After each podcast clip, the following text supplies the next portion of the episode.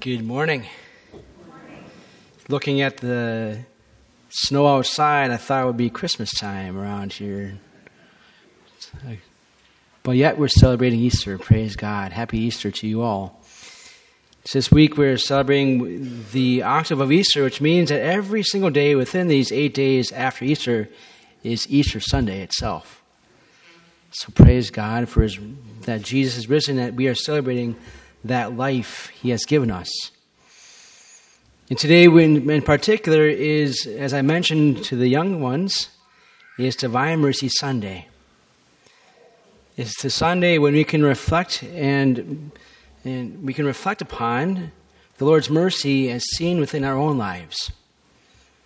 Mercy, the definition of mercy, as by St. Thomas Aquinas, is that compassion shown towards those who suffer compassion shown towards those who suffer. When we show mercy to others, we show them what Jesus is like for us, what God is like for us. And that's beautiful. We get to say today, reflect upon that love that God has for us in our, in our darkness, in our sufferings. And today, because it is Divine Mercy Sunday, and we also have a, a chapel named Divine Mercy, I thought to reflect upon, well, talk about the saints that we have represented now in there. We have two new stained glass windows in there, which I encourage all of you to go and see. These are donated by an anonymous parishioner, and just of these, they're just beautiful. Go see them. There are two of them by Saint. One is Saint Faustina, and the other one is St. John Paul II. And so I'm just going to talk about how what their, these saints' roles is for in divine mercy, what their role is like for divine mercy.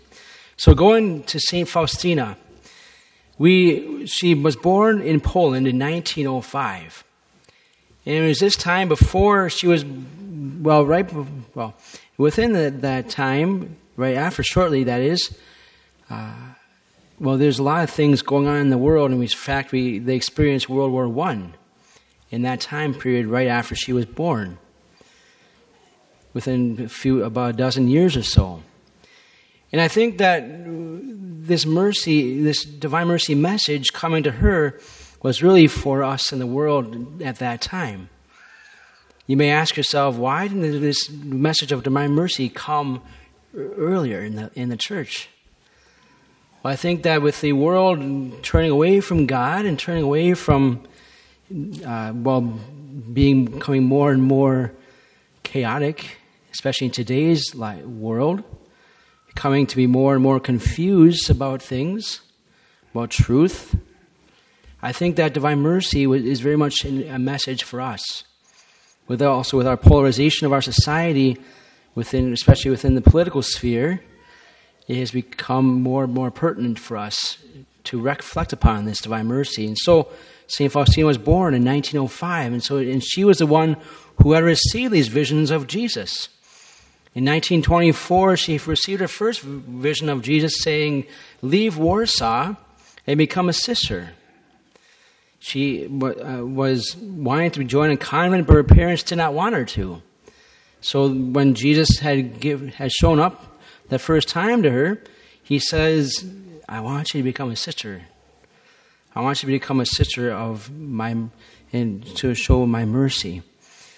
But yet, she was one who was really poor. She lived a very poor, she was lived in a very poor family, such that she really couldn't even pay, her, her pay for her habit. But yet, praise God, she was able to. So that by 1926, she received her habit in becoming a sister. That was one of the stipulations for her to become a sister that Mother Superior gave her when she was thinking about becoming a sister. That you need to pay for your habit. If she didn't, then she wouldn't have been able to become a sister.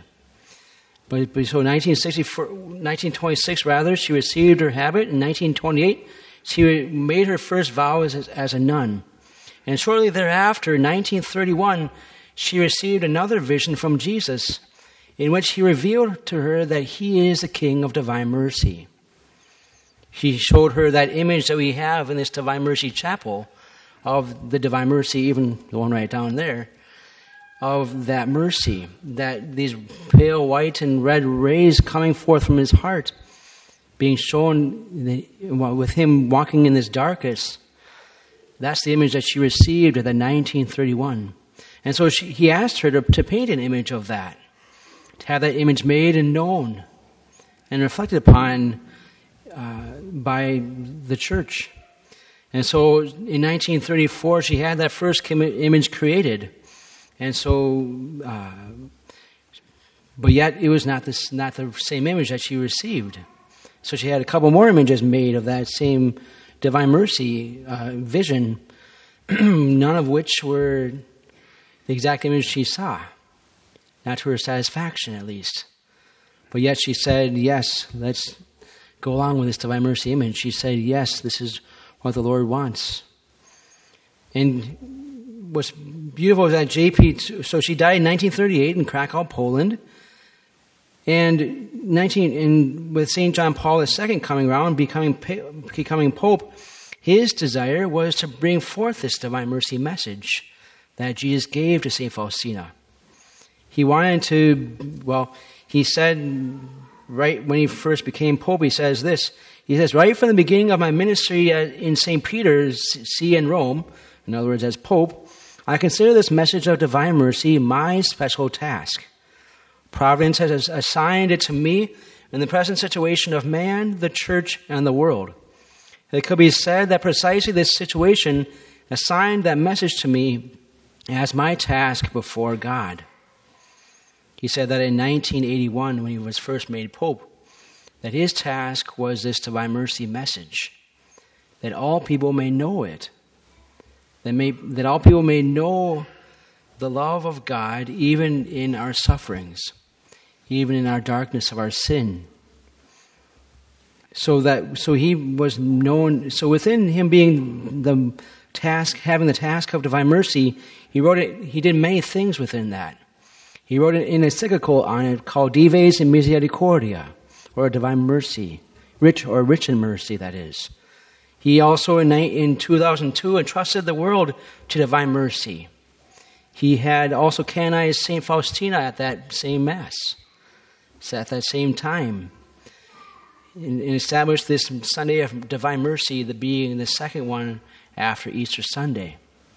So we can thank and praise God for St. John Paul II with today being Divine Mercy Sunday, because it was his, his desire in his work that brought about this Sunday being Divine Mercy Sunday. So these two saints are very much saints of mercy, of the Divine Mercy message that God shows us love, compassion towards us who suffer. Now, what about you? What about me? What is our task within this? As I was mentioning earlier, our world is very polarized today. Our world is not wanting to talk to each other at all.